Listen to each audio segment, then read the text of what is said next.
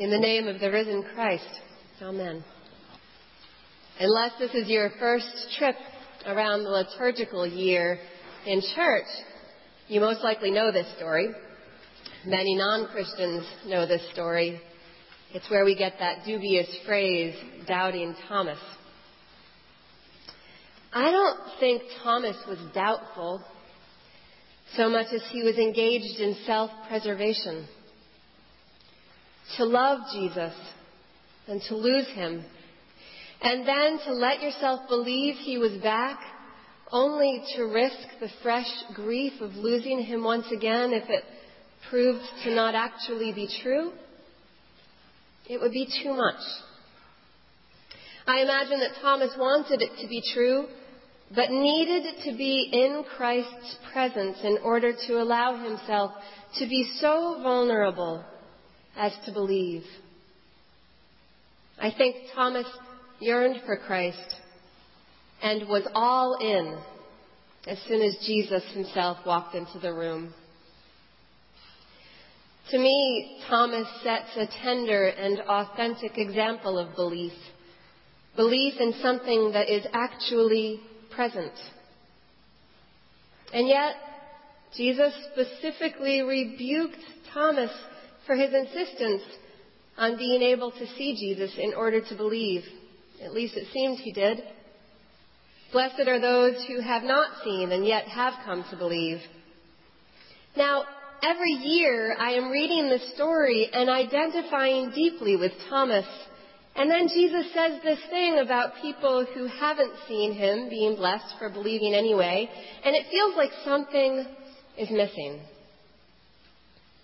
He had to have known that if we couldn't see him directly, we were going to need something tangible to know that He was there, something to accompany us and guide us, to teach us and to love us. We needed the body of Christ. I bet the disciples also knew that we future followers of the way would need something tangible too.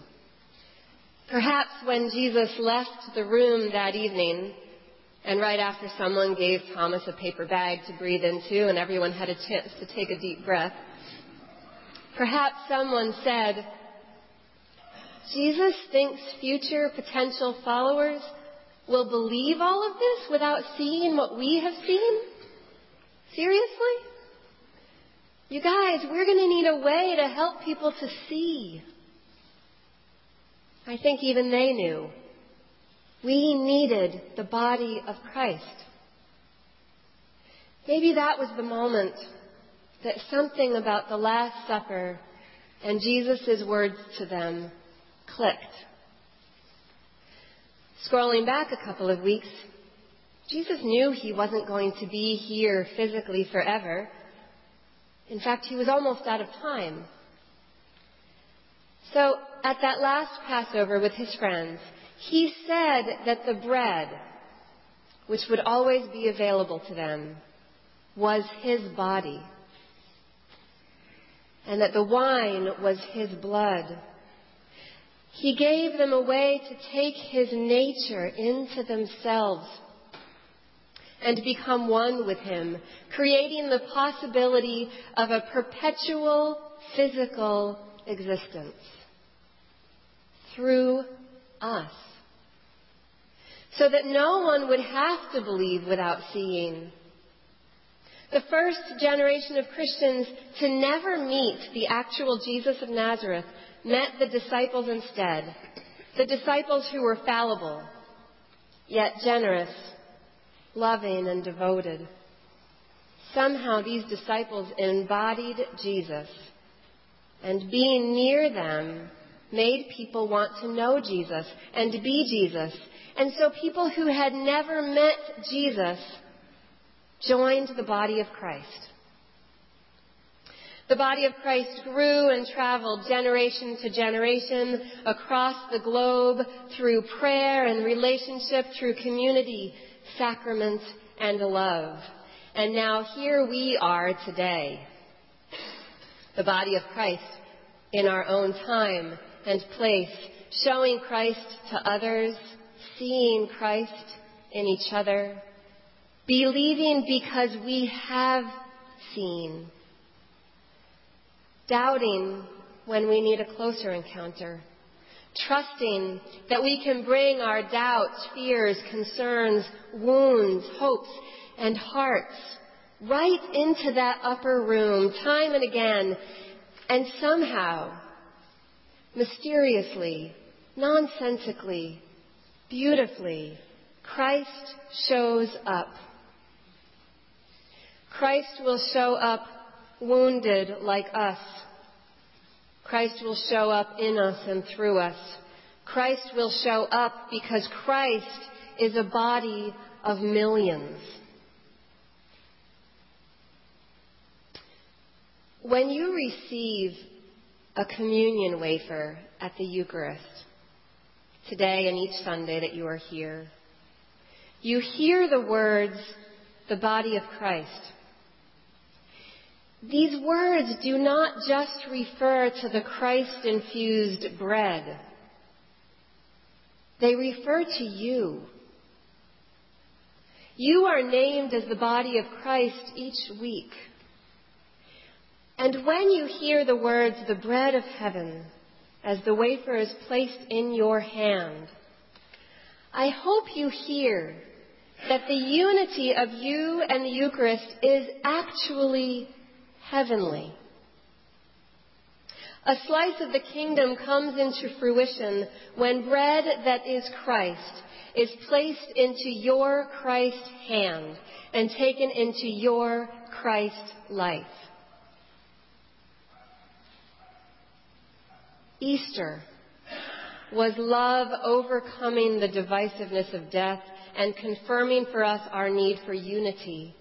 Unity as one God bearing body in many beautifully diverse parts, equipped to bring about the kingdom of God on earth.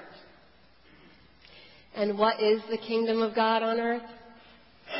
It is the healing, life giving, restorative work of Easter of the body of Christ. Because Easter happened, seeds of love and justice are on the wind.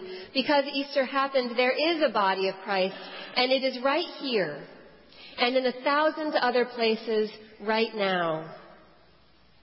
Driving in today, I thought of a piece of ceramic artwork on my wall given to me by a friend. It's the image of the earth, and on it it says, This is my body, this is my blood because of Easter, the body of Christ might just be all of creation.